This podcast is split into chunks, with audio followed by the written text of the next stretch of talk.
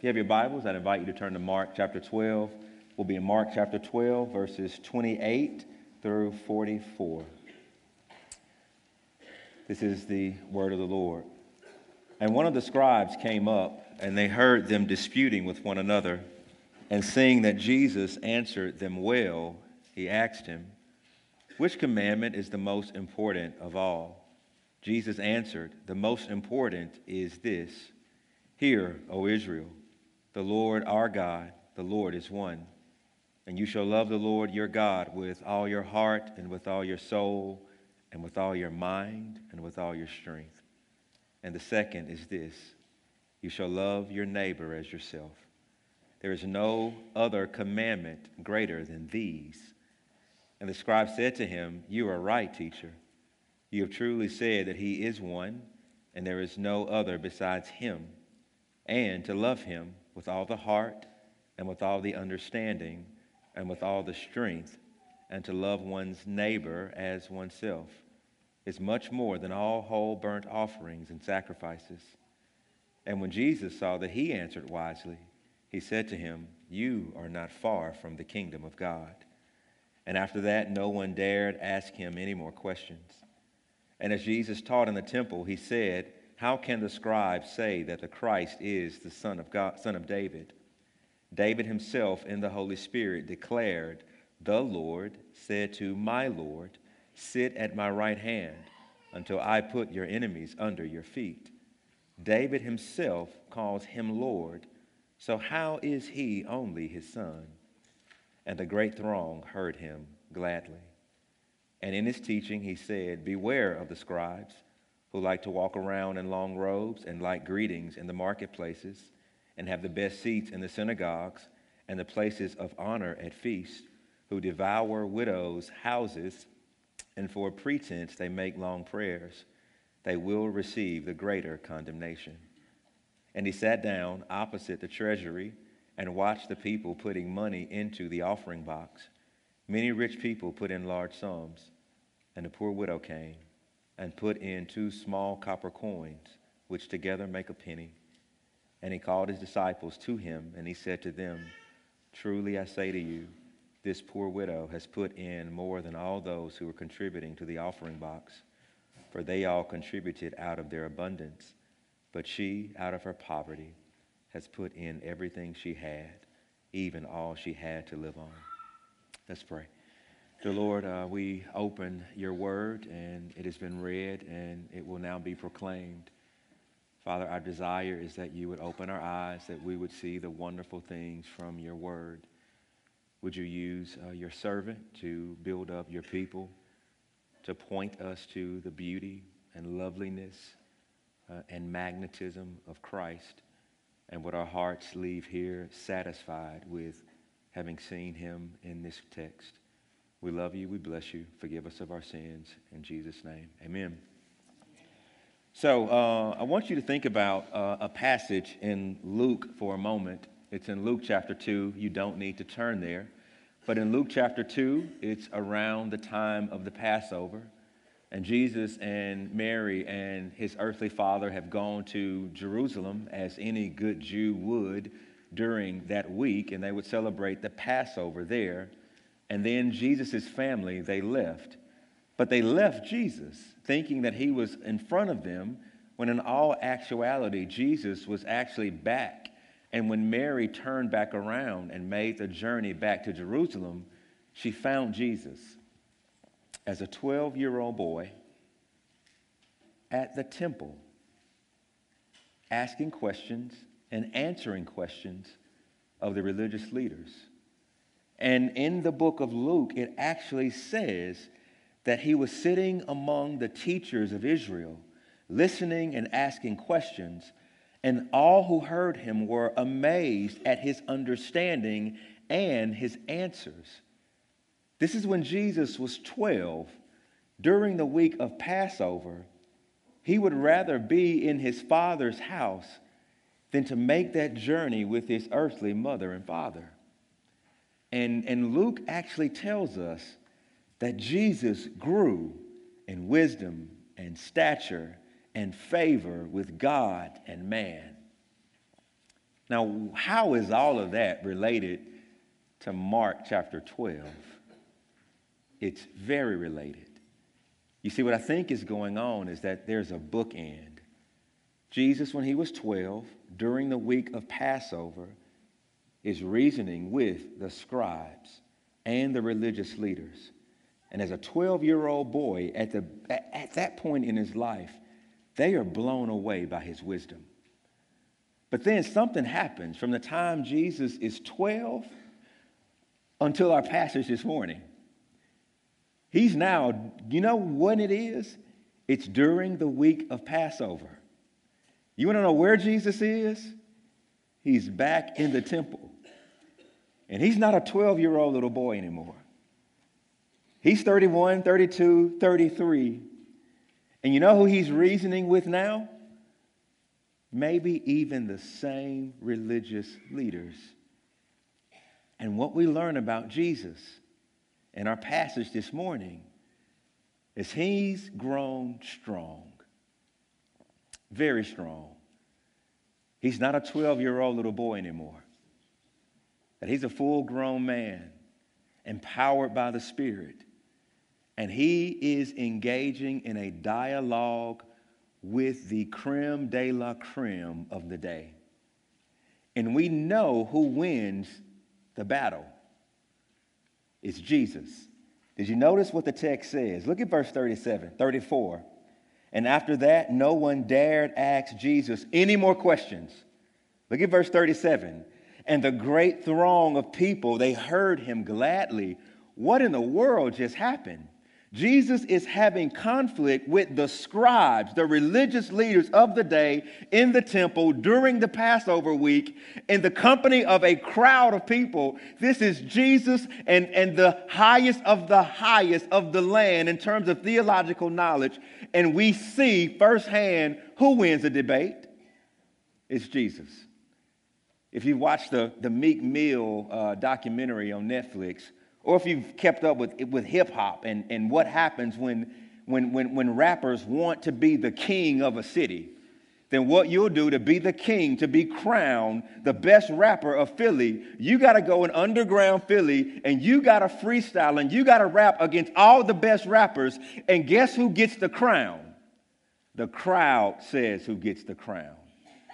By their applause, by their nod, when you battle this person in freestyling, the winner is crowned by the crowd.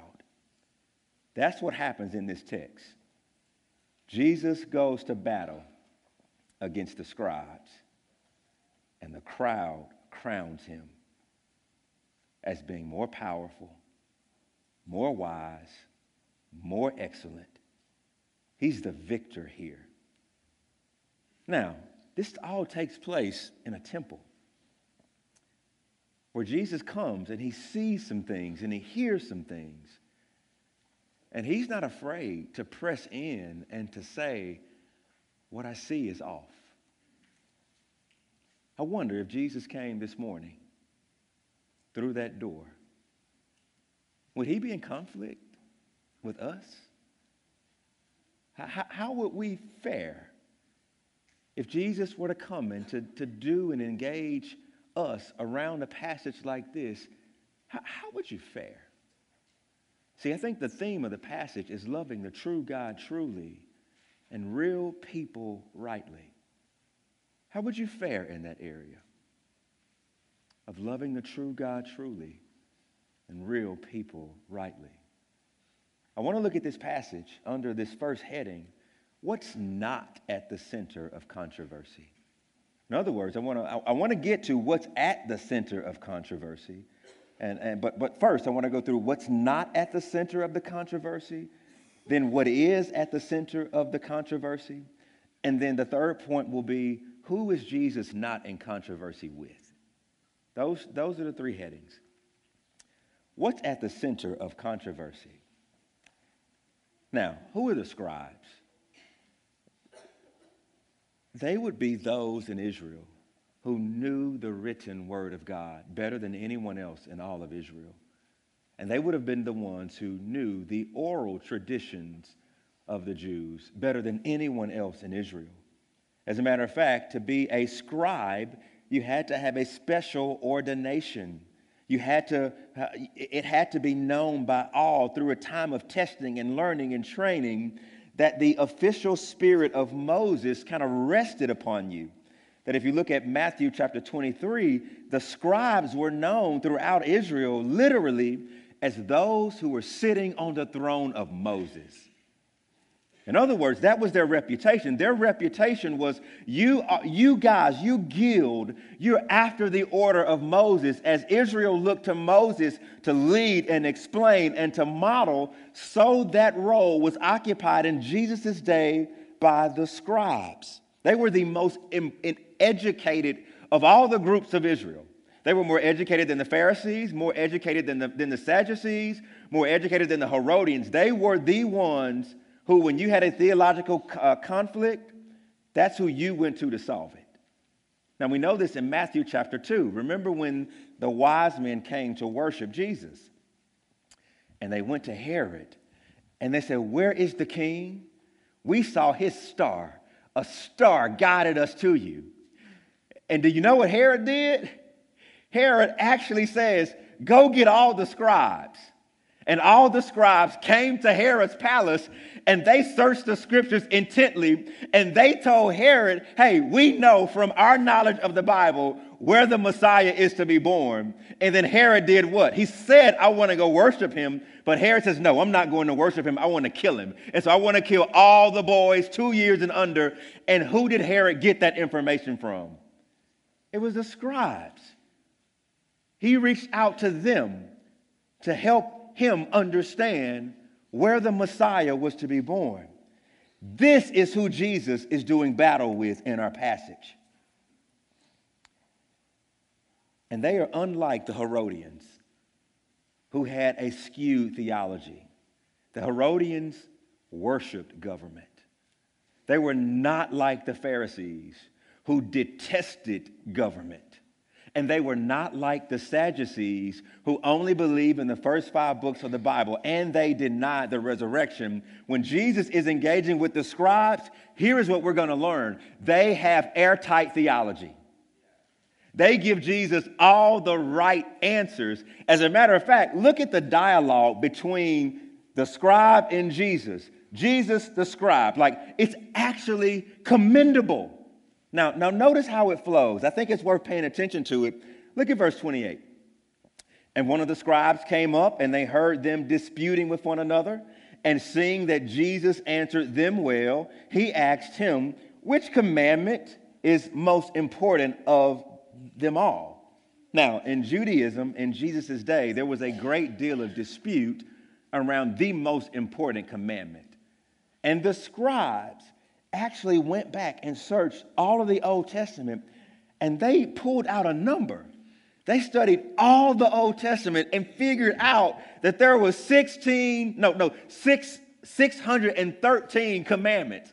If you go back and read all of the Old Testament, the scribe says there's 613 commandments, and 248 of the 613 are positive. You do this, and then 365 are prohibitions. You don't do this. And so, what they're asking Jesus is out of the 613 commandments, you tell us, Jesus, what's the most important one? You see what's going on? And Jesus is like, okay, y'all want to do this? Let's do it. Now, look at verse 29 through 31 the most important is this Hear, O Israel, the Lord our God, the Lord is one. And you shall love the Lord your God with all your heart, your affections, with all your soul, the very fabric of your being, with all of your mind. You have to think about what it means to pursue and love Him and with all of your strength. It's not just in the mind, it has to translate with, with strength and, and posture and a desire and, and, and doing this. And then he says, and the second is this you shall love your neighbor as yourself. Now, where did Jesus get those two answers to their one question? It came from the passages that Steve just read. Deuteronomy 6 is the Shema. We believe that every morning, if you were a, an upstanding Jew, you would rise and you would quote that section right there. Hear, O Israel, the Lord our God, He is one, and you shall love Him. And the other passage is Leviticus 19, and you shall love your neighbor as yourself. Now, notice they asked Jesus for the greatest commandment, singular, and Jesus gave them two commandments plural. Love the Lord your God more than anything. Desire him, treasure him, obey him, worship him, long for him. And the flip side of that, and love other people, rich or poor, black or white, Christian or non Christian conservative or liberal, southerner or you're from the north, healthy or with special needs, young or old, you love them as you love yourself. Now, notice what happened when Jesus answered their question. Remember, at this point, the dialogue is commendable now, look at what happened when the scribe heard Jesus say what he said. Look at verses 32 to 33. And the scribe said to him, You are right, teacher. You have truly said that he is one and that there is no other besides him, and to love him with all the heart, with all the understanding, with all the strength, and to love one neighbor as oneself is much more than all the whole burnt offerings and sacrifices. In other words, the scribe then commends Jesus. And then look at what happens in verse 34. And when Jesus saw that he answered wisely, he said to him, You're not far from the kingdom. Do you see how commendable the dialogue is? Jesus gives them a nod. All right, brother, you got the right answer. They give Jesus a nod. Okay, brother, you gave the right answer. Why does this matter? Because what's not at the center of this controversy is right knowledge. They know the Bible on par with Jesus, or at least they think. They're answering wisely. As a matter of fact, Jesus, when, he, when they answer correctly, they're giving him the right answers. And so here's what I, I on one level, I think it means that biblical literacy, like actually reading the Bible, and actually spending time in it and knowing the message of it, Jesus actually gives a nod and says, Hey, that, that's actually right. How do you keep your way pure? By delighting in the law of the Lord. Like, it's actually right to know the commandments of the Lord. Like, Jesus is there. And when you look at the totality of the Old Testament and you want to ask the question, what does all the commandments boil down to? Jesus says it's fairly simple. There's one coin, and it's a coin of love. And on one side, we love God with our whole heart, our whole soul, our whole mind, our whole strength. And you know what? The other side of that same coin, which cannot be divorced, is you love people as yourself. They wanted one commandment Jesus says, I'm not giving you just one, I'm giving you two. It's a coin of love. One side, love is directed upward, and the other side, love is directed outward.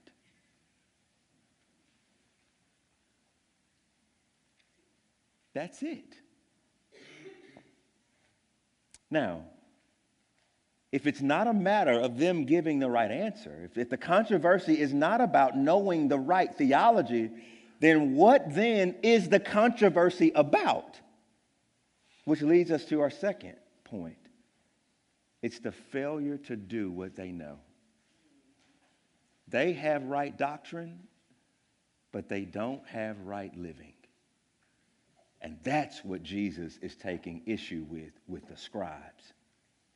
You see, I think there's a little humor going on in verse 34. Look at it.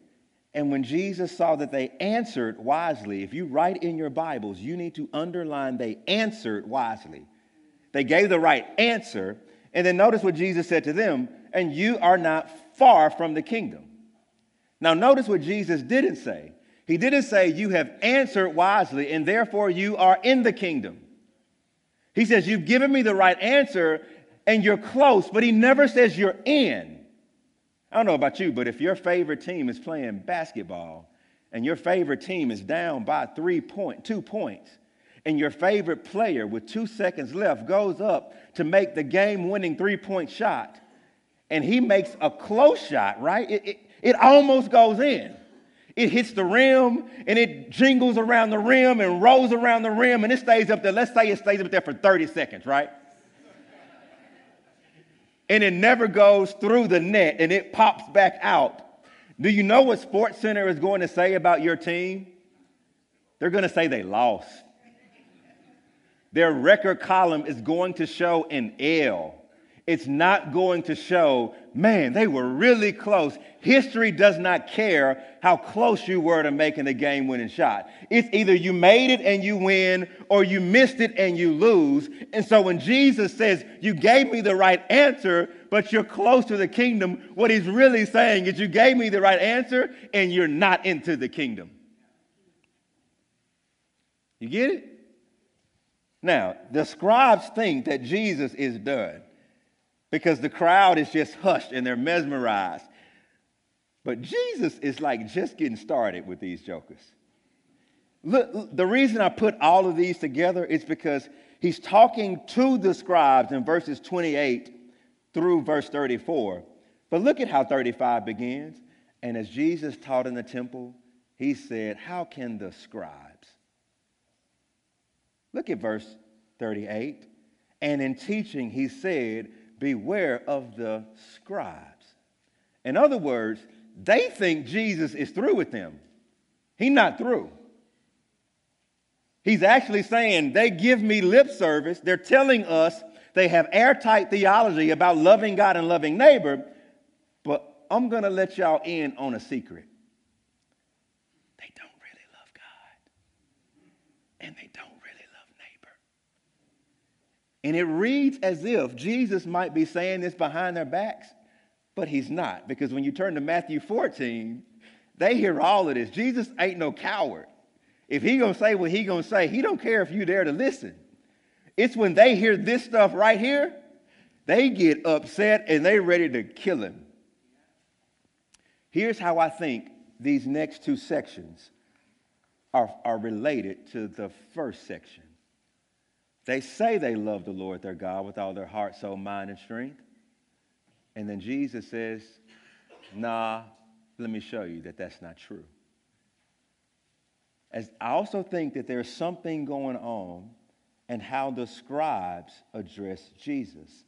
Did you notice what they said to Jesus in verse 32? Because in verses 35 through 37, we're starting to see that they don't love the true God truly. And in verses 38 through 40, they don't love real people rightly. And so how do we know that they don't love the true God truly? Look at how they look at how he answers Jesus in verse 32. You are right. You have said that he is one and there is none other besides him. Now, I think the emphasis is on the oneness of God. Because here's what it means Jesus, if God is one, that means you're not God. And if you're not God, then you're a fraud. Did you notice what Jesus actually defends right there in verses 35 through 37? He doesn't defend his humanity, he defends his divinity. Why? Because the scribes, for all of their knowledge, they don't have a framework of the Trinity.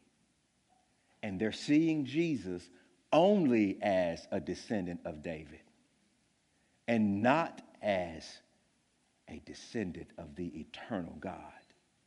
And so that's why Jesus, notice what he says. How can the scribes say that the Christ is only, I'm putting only there because I think it feels out what's happening in a translation, only the son of David. When David himself in the Holy Spirit, so notice what Jesus does right there. He mentions David, but he mentions that when David wrote, he wrote in the power of the Holy Spirit way back there in Psalm 110. And what did David write? He wrote, The Lord, if you go back to Psalm 110, the Lord is capital L O R D, which is Yahweh, said to my Lord, capital L, lowercase o, lowercase r, lowercase d, which is the Hebrew word for Adonai. He said when David wrote in the power of the Spirit, Holy Spirit, he saw something. He saw Yahweh say something to Adonai, who is my Lord. You wait until I make your enemies your footstool. And so Jesus says, if that's in Psalm 110, who is David talking about? David cannot be possibly talking about his earthly son just by the flesh. He would not call his earthly son by the flesh his Lord. No, he is ascribing a second person of the Trinity. David saw, writing by the Holy Spirit, there's the Father, and the Holy Spirit is leading me to write this, and I see this, and there's a third person. And it's not just a physical person, it's my Adonai, it's my Lord. And so Jesus is saying, How can the scribes keep going around here talking about they love the Lord their God with all their heart, their soul, their mind, their strength, and they're rejecting the Son whom their Father has sent. I think what Jesus is saying, at the least, is it's impossible to love the Father without love for the Father, bending and moving towards a worship and adoration and preoccupation with the Son and the Spirit. They come to us as a package deal. You take one and remove the other two, you have nothing. It's not biblical affection for God. He is one God three persons equal in deity, worship, power, eternality, and divinity, and they're all to be worshiped. And what Jesus is saying, you don't love me, and you don't recognize me, and you don't desire me, and therefore, no matter what you know or say, you're fraudulent. But he moves, right? He goes further they actually says they don't even love real people rightly. And that's what thir- verses 38 through 40 is about. He continues to bring the heat. Jesus, who was 12, is now 30, 31, 32, depending, 33, depending on how old you think he is. But for 20 years, he's watched them. And he says, I know what they look like in the marketplace. I know what they act like in the synagogue. I've been to feasts with them. I know what they do to widows' houses. I know their postures at the bank, and I've watched them pray these long prayers. And what Jesus is saying, they don't love real people. Now, how do you know they don't love real people? Look at what Jesus says. He says, whenever they go to these different spaces, I'm watching. And so, when they go to the marketplace, what? That's, that's like going to Whole Foods, right? Or Kroger or Piggly Wiggly or McDade's, what are you thinking about when you go to the marketplace? About buying produce and food, maybe some cereal, some Pop Tarts, right? You're thinking about getting things to put on your table. In Jesus' day, when you went to the market, it wasn't just food.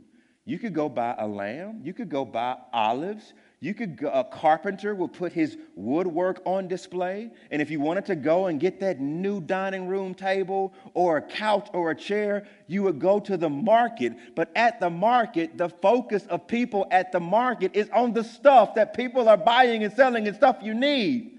And here's what Jesus is saying about the scribes when they show up at the market, it's not about the stuff, It's not about your livelihood, your food, the carpenter's business. It's not about any of that. They walk in the marketplace, and you know what they want to put on? The first thing they want to do is put on the best clothes.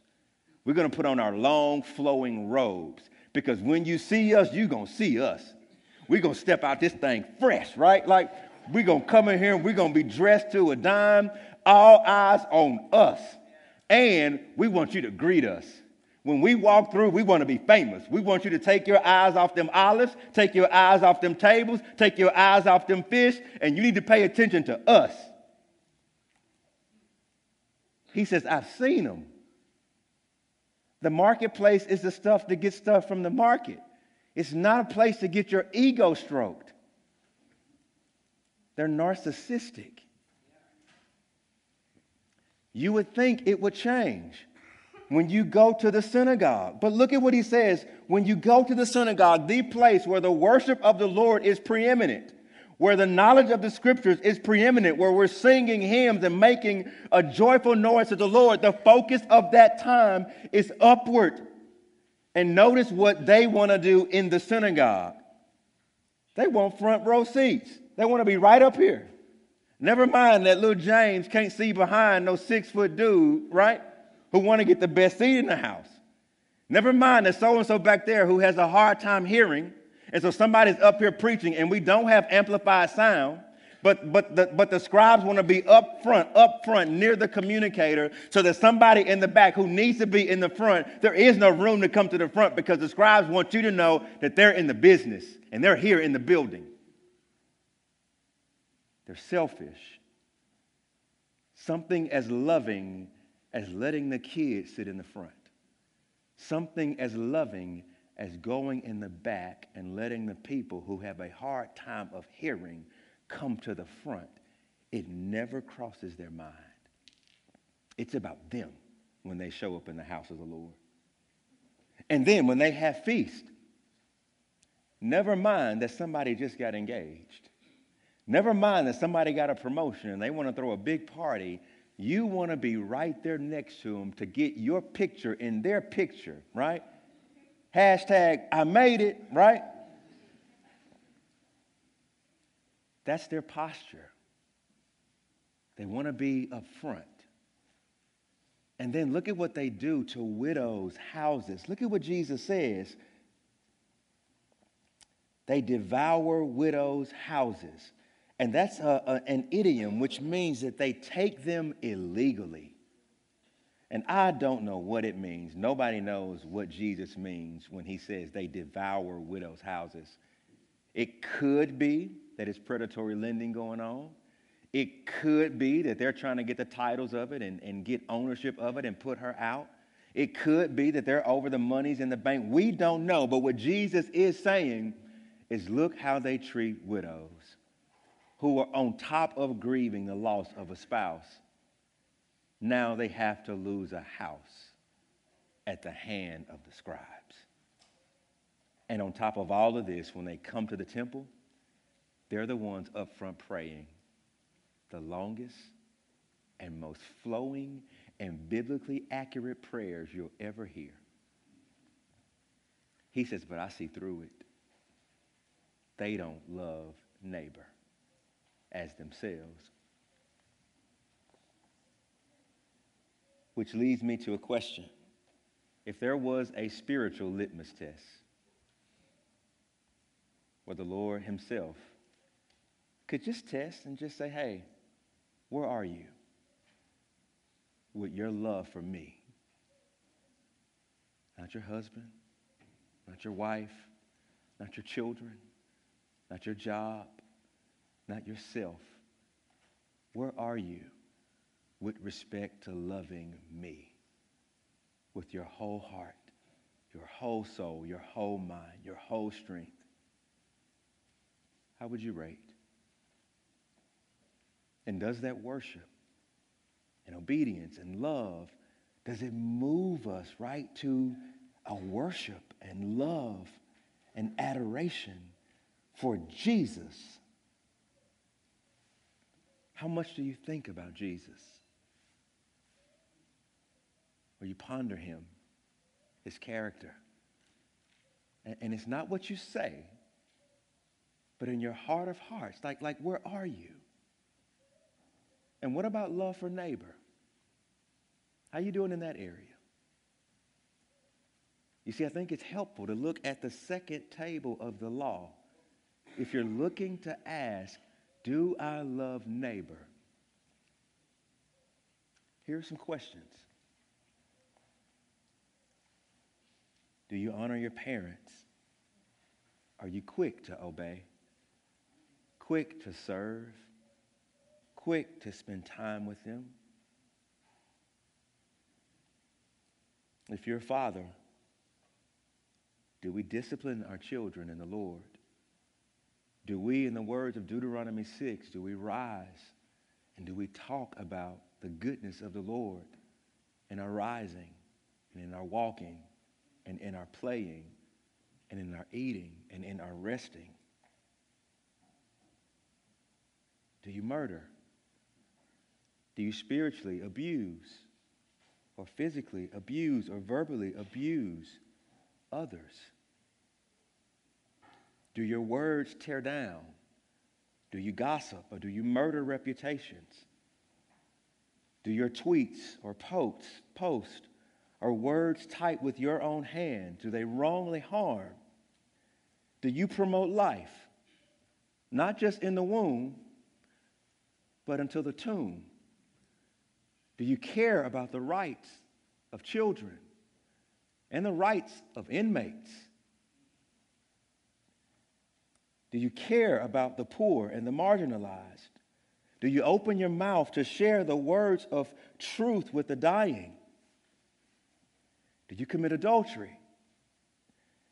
Do you look at others with lustful intent? Do you think about modesty so as to not cause others to stumble in that area? Do you deny your spouse? Do you desire what you do not have? Are you content with who you are and what God has given you? Do you steal? Do you covet? You see, I have a sneaking suspicion that if we're all honest, we don't do this well. We have idols we turn to, and we love things and people and ideas way more than we love the one true God. And we don't love our neighbors as ourselves. We don't. That's the bad news. Is that we have airtight theology and we can be just like the scribes, where we give the right answers, but when it comes to giving real grace, when it comes to doing all the things required from the law, we fall short. Here's my last point. Who is Jesus not in controversy with? It's a widow, y'all. It's a widow. Like, l- look at how it flows. He's teaching, he's teaching, he's teaching. And then look at verse 41. And he sat down opposite the treasury, and then Jesus watched. Now, it might seem that this widow and what we just talked about are not connected. But I want to make the case to you that it is connected. Whose houses did the scribes devour? Widows. There's a connection there. That I think what Jesus might be saying is the reason this woman is poor and she only has two pennies to put in, or one penny, two coins, is because y'all who've been talking about loving the Lord your God with all your heart, soul, mind, and strength, you are the blame. She's poor, and, and, I'm, and I'm holding you accountable. But there's also another connection with this word, too.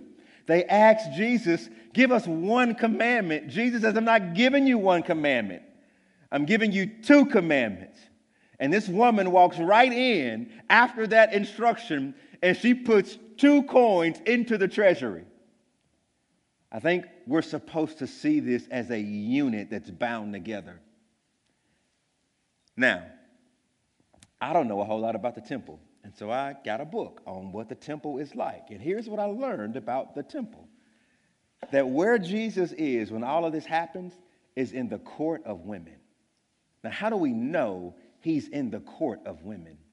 Because in the court of women, there were 13 boxes that went all around the court of women. And the reason the 13 collection boxes were put in the court of women, because that was the space where men, women, and children could gather. Now, women could not go further because that was where the men went. And so, where the, the, the, the, things for the, the collection plates were put, they were put in the place where everyone could gather. And guess what? It was 13 of them. And if you put some in one, your, your offering covered the price for the sacrifice. If you put some in this one over here, your offering paid for the wood used in the temple. And if you put one over here, your offering went and it paid for the metal that you needed for the temple. And if you put one over here, guess where it went? It went to care for the poor. In other words, I think what we're seeing here through this woman is a picture. Is a picture. It's a picture that not everyone in Israel are frauds. There are real people walking into the temple who love the Lord their God with all their heart, with all their soul, with all their mind, with all their strength, who also love their neighbors even as themselves. And what Jesus is saying, and it's not who you think it is. You might think it's the most learned, you might think it's the most educated, but my kingdom is an upside down kingdom. Let me show you who is really embodying what I'm talking about. It's a poor woman who has nothing, who is totally depending on her God and her King to supply all of her needs. Her heart is not divided. She loves him, and it's being evident in her generosity, where she pulls out the last that she has and she says, Here, Father, I love you and I trust you. And this is my last, but I love you and I am devoted, and here it is. And I also love the poor. And can you use this other piece of money I have? Can you take half of this and use it for the worship of the Lord? And can you take this other half that I have? Can you make sure that those little kids who don't know how to read get a chance to read? Here it is. It's all I have, and I lay it at your feet. She's being held up as a picture, which makes me think that don't we need pictures of people who don't just talk it, but live it? That's what Jesus is doing. He's actually saying, Yep, see, my word isn't returning void. I know what you hear, I know what you see, but I got some in my squad who love me with their heart, soul, mind, and strength, and they love neighbor as themselves. And there she is. Can you think about being a new mother, a first time new mother, and you bring your kid home and you calling your mama like, Mama, the kids won't sleep. They got diarrhea. I'm getting, I'm waking up all through the night. What do you want more than anything? You don't want your mom to just talk. You say, Mama, can you come and spend a, spend a week with me? Can you like show me how to be a mother? I really want to love my kid and I really want to do it. And isn't it helpful when mother shows up who's mothered kids before and she walks in, baby, this is what you got to do. You got to sleep when the baby sleep. I know you're going to want to get up and clean up and do all this stuff, but when that baby go down, you got to go down. You need a picture of somebody who's gone before you. And is this not true for our growth in the Lord? Don't we need to see people who walk it and talk it? That's why Paul says older women train the younger women. They're not going to figure it out on, them, on their own. They need you. Paul says, imitate me as I imitate Jesus. There is something built into our DNA where we need to see pictures of grace personified in other people.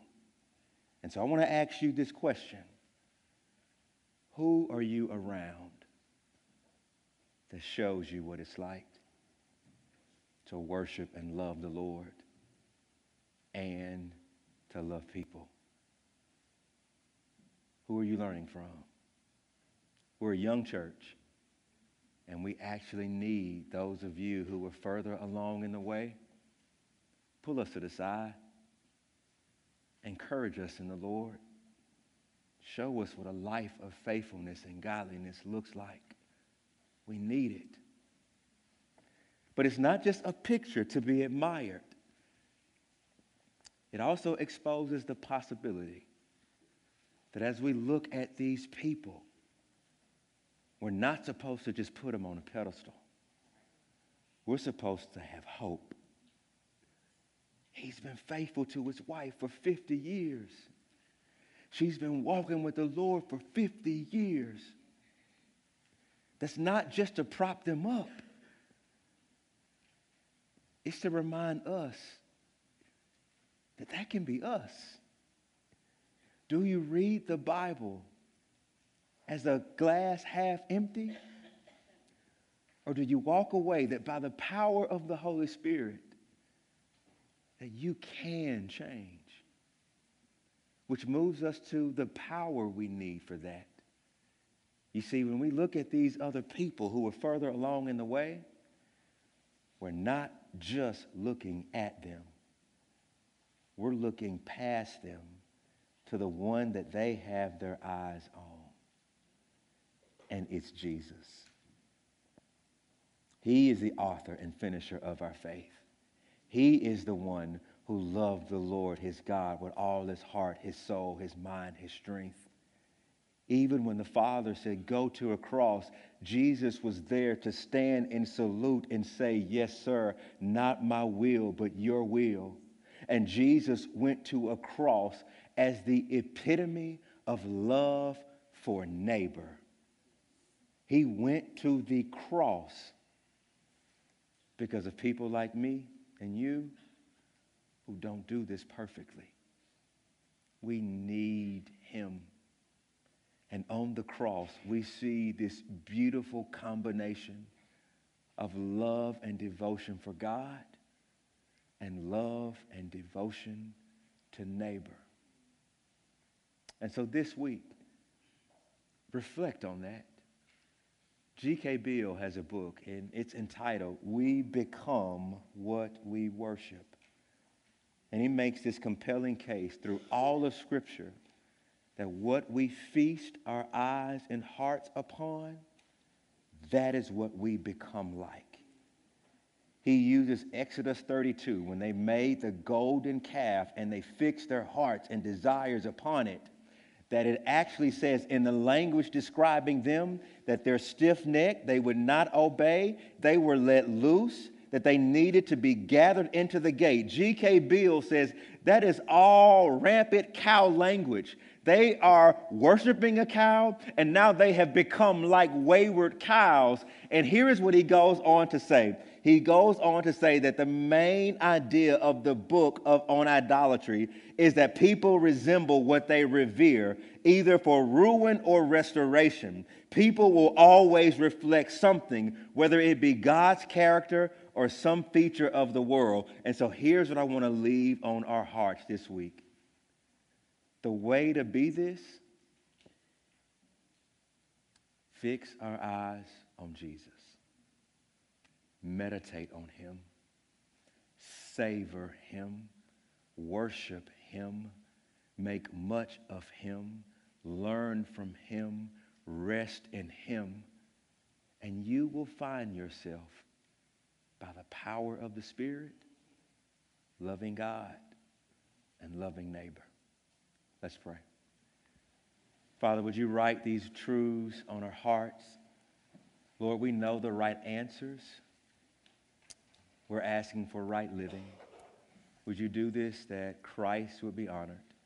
In Jesus' name, amen.